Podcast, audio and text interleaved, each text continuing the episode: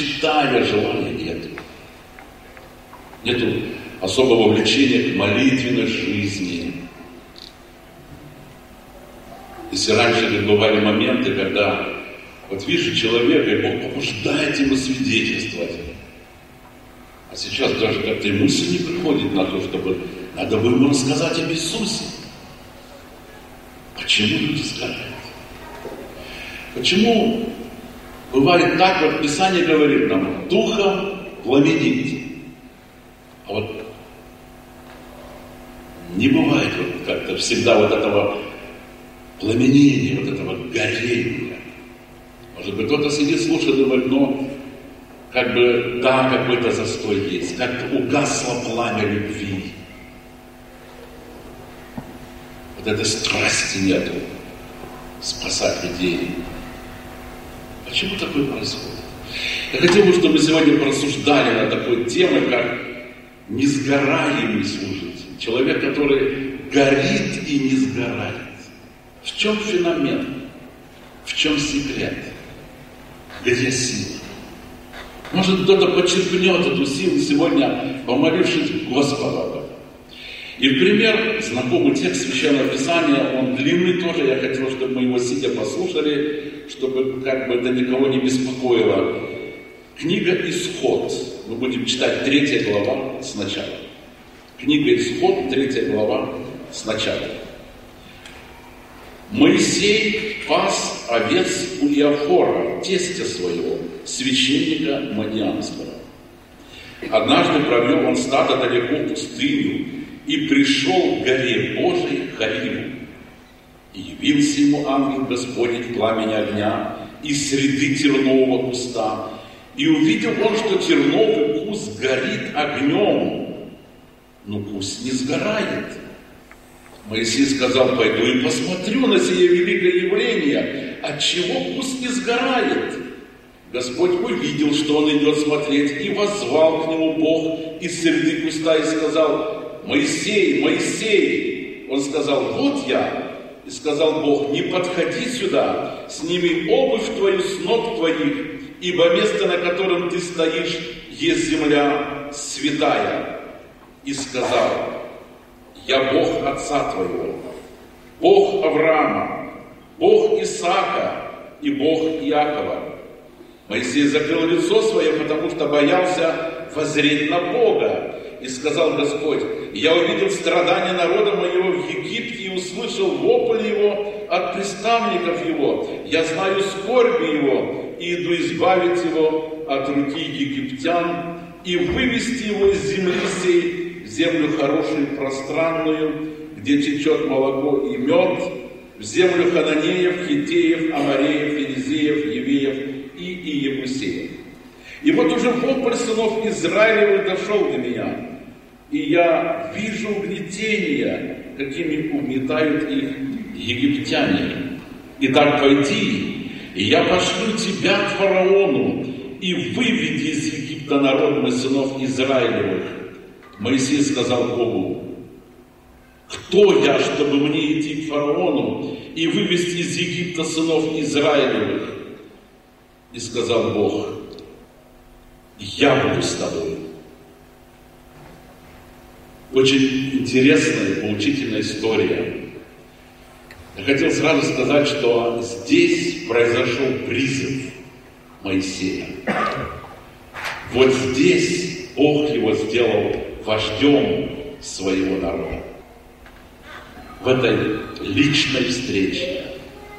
И вот этот огонь который Моисей увидел в терновом кусте, горел теперь в сердце Моисея. Давайте представим себе эту ситуацию. Моисей уже длительное время пасет овец. Это было лет так сорок. Привычная размеренная жизнь. Утром рано выгоняет стада, вечером пригоняет. Вероятно, он не один раз видел, как какие-то пожары случались, а может быть молния, может еще что-то. И для этого было неудивительно, что горит терновый куст. Я себе так представляю, Моисей заметил это, потом, может быть, он завтракал, может быть, он просто сидел, отдыхал, наблюдал за стадами, потом опять поворачивается, думает, странно. Или это другое место, или это то же самое. Горит куст. Через время он смотрит, точно, по времени куст должен сгореть уже. Ну, сухой терновый куст, он быстро сгорает. Думает, странно, что за странное явление. А чего куст горит и не сгорает? И он принял решение, пойду и посмотрю.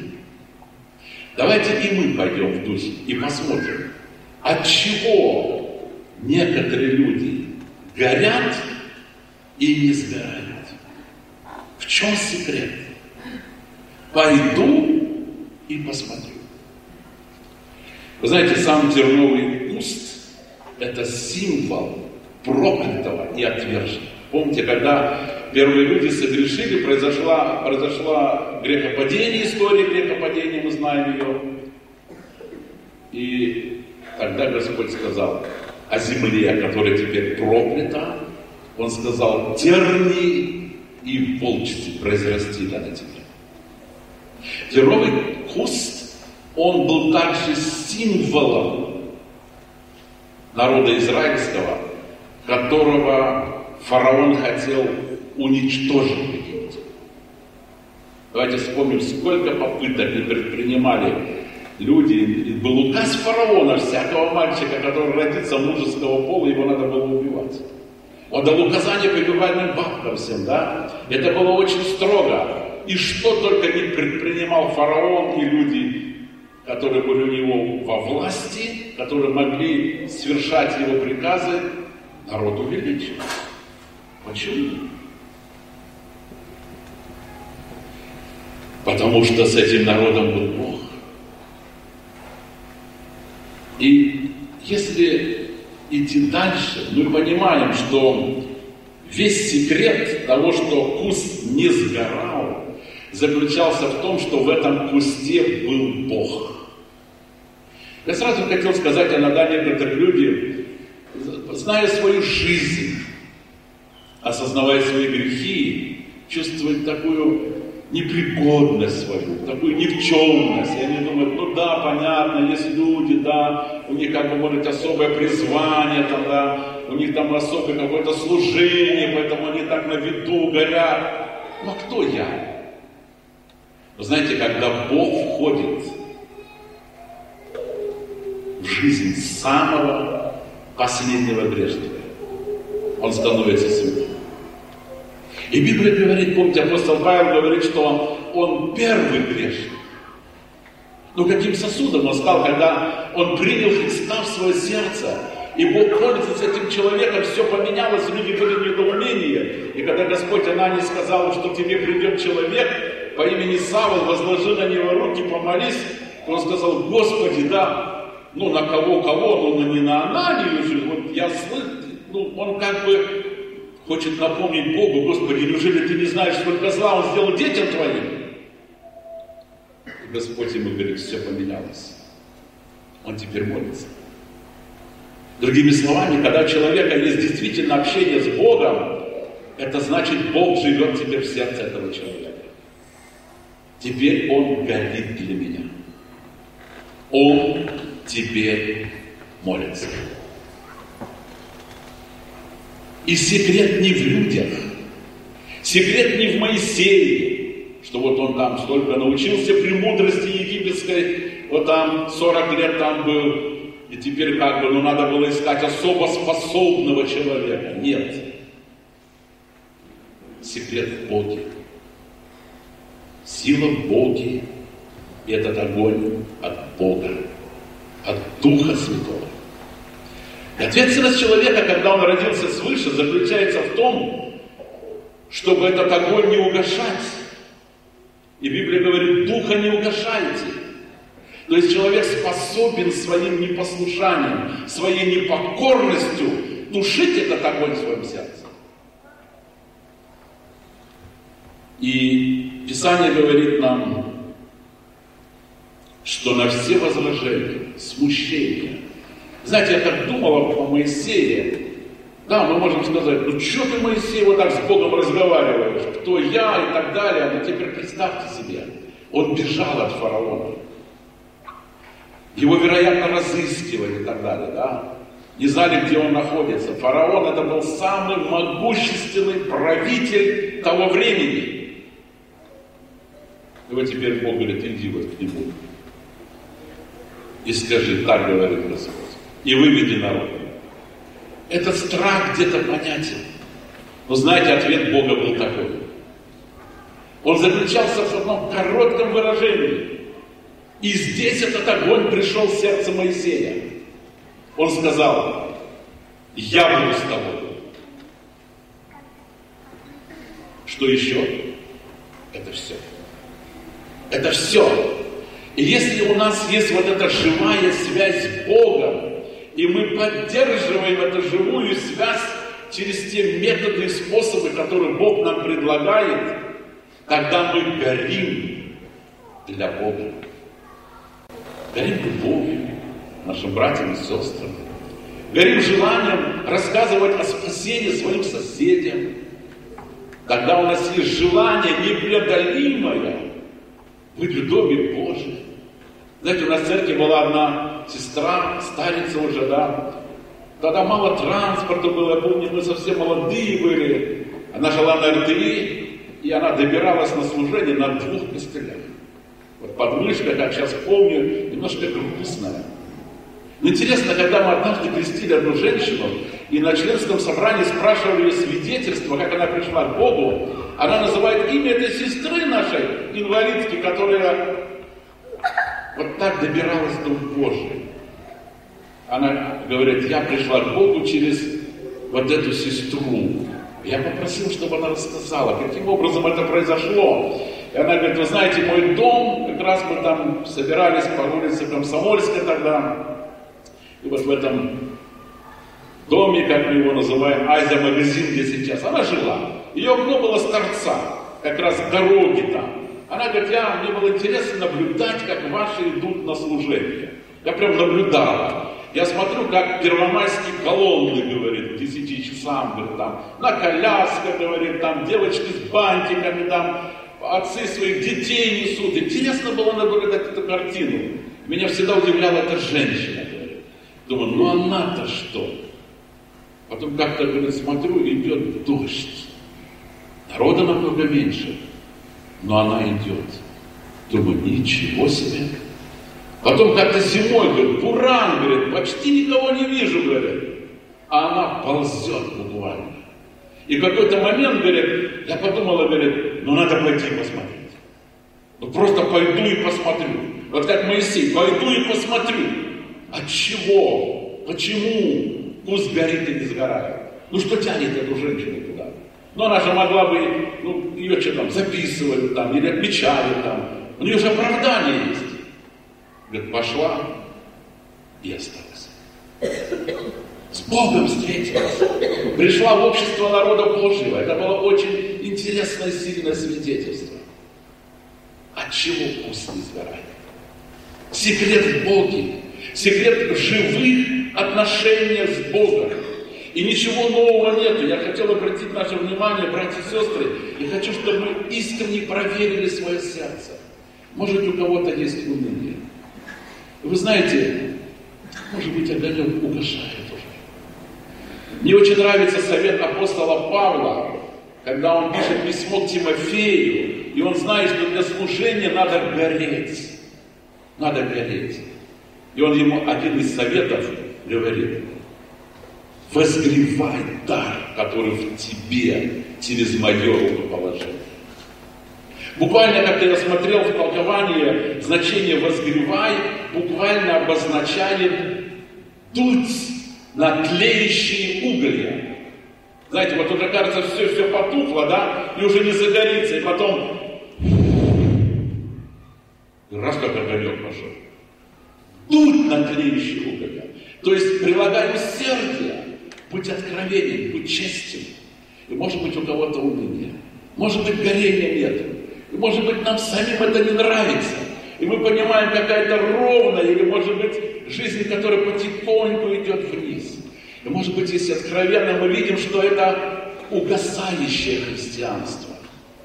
Или тлеющее христианство, которое, может быть, никого не привлекает даже Богу, и нам самим не нравится. И мы понимаем, что мы не можем оказать должного влияния на свое окружение, на детей, близких, родных и так далее. Где подчеркнуть силу? Вы помните, когда Моисей приблизился к кусту, Господь сказал, снимай обувь твою, место, на котором ты стоишь, есть земля святая. Почему она святая? Потому что там был Бог. Братья и сестры, вы замечаете, какие усилия прилагает дьявол, чтобы разорвать вот эту связь Бога нашего. Например, молитву, если взять. По-хорошему, молитвенные собрания должны быть самыми посещаемыми. Сатана предлагает нам столько разных причин. Кажется, ну что там помолиться, можем же дома помолиться. Да? А Библия говорит, много может усиленная молитва правильного. Библия говорит, когда люди собираются вместе, двое или трое, это имеет эффект возрастания тогда. Он говорит, я там, я благословлю этих людей. Верьте мне, говорит Господь. И первоапостольская церковь, они были написано усердны, они были прилежны, они пребывали в молитве. Вы знаете, Писание говорит, Господь ежедневно предлагал, прилагал спасаемых к церкви. Мы тоскуем, говорим, меньше стало кричаем, от чего это зависит, что делать. Братья и сестры, нужен огонь, огонь Божий, огонь Духа Святого. И он проявляется там, где люди молятся. Иногда нам кажется, почему люди не воспринимают нашего свидетельства? Кто-то сказал, чтобы говорить с людьми о Боге, нужно говорить с самим Богом. Иногда мы с людьми о Боге часами говорим, а с Богом минуту. И мы ожидаем эффекта силы, а это сила Боги. Горение от Бога. И это очень важно. Я хотел бы, чтобы мы сегодня очень откровенно, вот так сознавая сейчас присутствие Бога, который реально знает нашу молитвенную жизнь, если есть нужда поправить это, сказали Иисус, ты прости меня. Вы знаете, когда человек теряет силу, у него есть искушение изобразить эту силу. Ее нету, но он ее изображает, эту силу. И это создает мучение в совести. Мы сегодня, осознавая присутствие нашего Господа и зная реальность своей молитвенной жизни, веря, что, что вот этот огонь, эта сила в Боге, если это нужно, поправим свой светильник и свою молитвенную жизнь, свой семейный алтарь, свою личную молитвенную жизнь, свое посещение, отношение к молитвенным собраниям, свое участие в молитвенных собраниях, чтобы возвысить голос свой. Может быть, я так подумал, это кого-то даже удивит, что кто-то вслух помолится. Пусть удивляется. Но пусть знает, что Господь коснулся сердца. Огонь снова загорелся. Огонь снова горит. Есть понимание важности вот этого живого общения в Библии есть много примеров, которые говорят о важности молитвы. Я вспомнил сегодня, помните, был храм, было служение, был священник, но Библия говорит нам, это было при священнике Илии, написано, Слово Божие было редко, видения были нечасто. То есть связь была нечасто. Написано, Светильник еще не погас. Но сам контекст говорит о том, что он угасал. Еще немножко горел, но он уже угасал. И там пришло очень серьезное поражение. Господь говорит, я делаю, сделаю дело за это такое, что если кто услышит, зазвенит в обоих ушах. Светильник угасал. Слово Божие было редко. Связь с Богом была почти прервана. Где? В храме. Братья и сестры, мы все с вами храм Духа Святого, так написано, который мы имеем от Бога. Он сказал, вселюсь в них и буду их Богом. Если вот так на самом деле, нам не надо все всем рассказывать. Но если Дух Божий сейчас как бы хочет вас пламенить, знаете, образно дует на эти тлеющие уголья, и мы понимаем, Господь видит мое сердце. Он знает реальность, правды моей жизни. Это я, это про меня. Братья и сестры, позволим Ему воспламенить наше сердце. Давайте поправим свою молитвенную жизнь.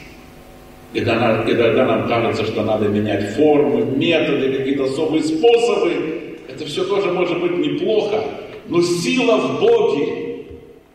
Сила в Боге. И это так важно. Об этом можно много говорить. Я хотел еще некоторые моменты сказать.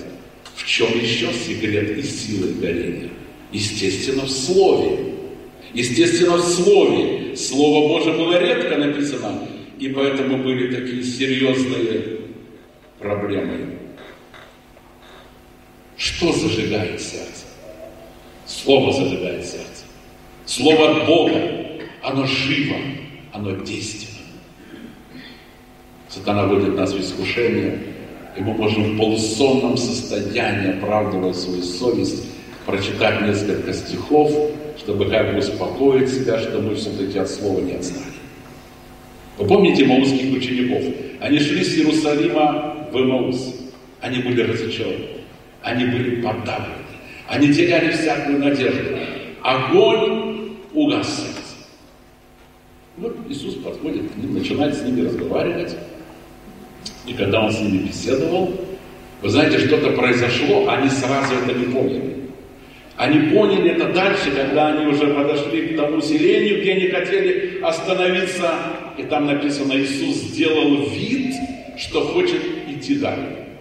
И тогда вот это, я думаю, очень ключевой момент в этом событии, они удерживали Почему? Они просто понимали, с ним им было лучше. С ним им было лучше. Они даже после поняли, когда он был с ними, у них сердце горело. И они его удержали. Это очень важно, честно. Признать это и удержать. Может быть, кто-то понимает, что он как бы проходит мимо. Помните те двое слепых, которые сидели на дороге и просили милостыни? Вот они говорят, что за шум, они же не видят. Они говорят, что это? Они говорят, Иисус Назарей идет мимо. И они закричали, Иисус, сын Давида. Люди стали удерживать, они еще сильнее кричали. Они понимали, вот он шанс. Он сейчас идет мимо. И написано, Иисус остановился. Братья и сестры, это так важно. Если Он сейчас касается наших сердец, мы в Доме Божьем, мы пришли сюда послушать Его Слово. Если Он показывает нам, вот она проблема. Знаете, когда Он вошел в горницу, Он всегда войдет. Написано, что он не отвращается от тех, кто просит. Он сказал, приходящего ко мне не изгони вон. Знаете, когда он вошел в горницу, он преломил хлеб, и они знали. Глаза их были удержаны, но он стал невидим для них, и тогда они сказали друг другу, стоп, вот он секрет. Не горело ли у нас сердце, когда он по дороге изъяснял нам Писание? Зажигает сердце.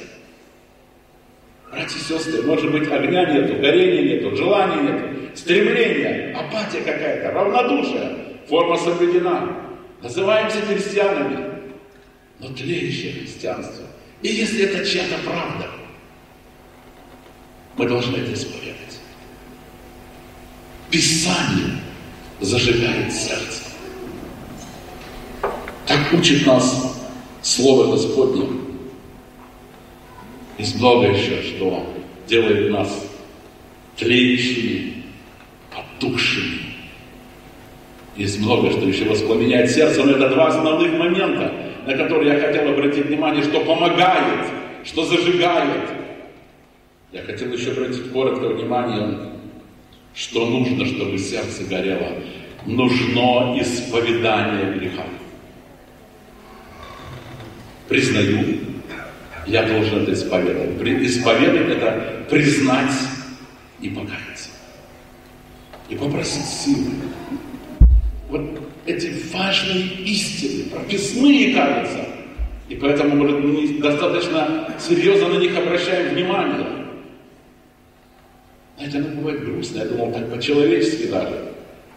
Встречаю человека из церкви и говорю, что ты в среду не ходишь на молитвенное собрание? Он говорит, да вот, ну, как бы это же рано для меня в 6 часов и так далее. Я говорю, уже годами всем собираемся. Да? О, это не странно, мне кажется, братья и сестры, что человек даже не знает расписание, когда мы собираемся на молитвенное собрание. Нужно исповедание греха. Писание говорит нам, свет праведных весело горит, а светильник нечестивых угаснет. Это Слово Божье. Когда есть грех неисповеданный, когда есть тайные грехи, которые мы практикуем в своей жизни, и Дух Святой нам показывает, обличает, написано, не угошай Духа Святого. Все потухнет. Он хочет воспламенить. Вот этот огонь хочет все уничтожить нечисто в нашем сердце. Огонь Духа Святого. И это чрезвычайно важно. Грех всегда препятствовал исполнению человека божественной силы. Всегда. Если Господь в чем-то где-то кого-то из нас обличает, написано, если мы исповедуем грехи наши, Иоанн об этом пишет в своем первом послании, первой главе, если мы исповедуем грехи наши, Он, будучи верен и праведен, простит нам грехи наши и очистит нас от всякой неправды. Братья и сестры, недостаточно верить, что Он есть, что Он живой, что Он воскрес. Вы помните Наиман, после исцеления пророка Елисея, приходит от Иордана и приносит ему дары. Елисей сказал, жив Господь, не возьму. Почему нельзя? Потому что жив Господь. И я думаю, как мог Гиезия, который сказал то же самое. Он сказал, жив Господь, пойду и возьму. Знать, что жив, жив Господь и грешить.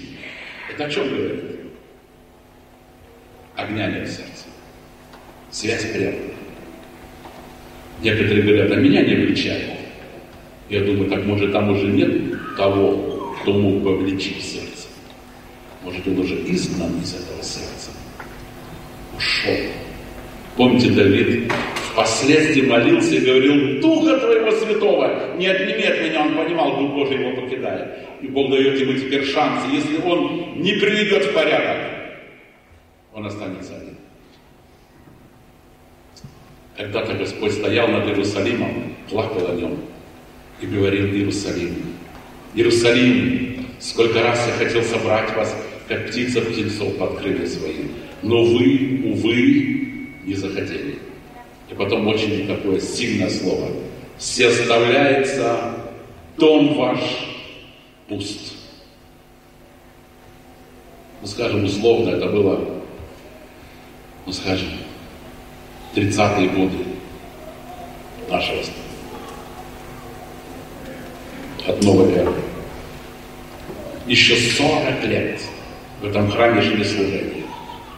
Все совершалось, кажется, правильно.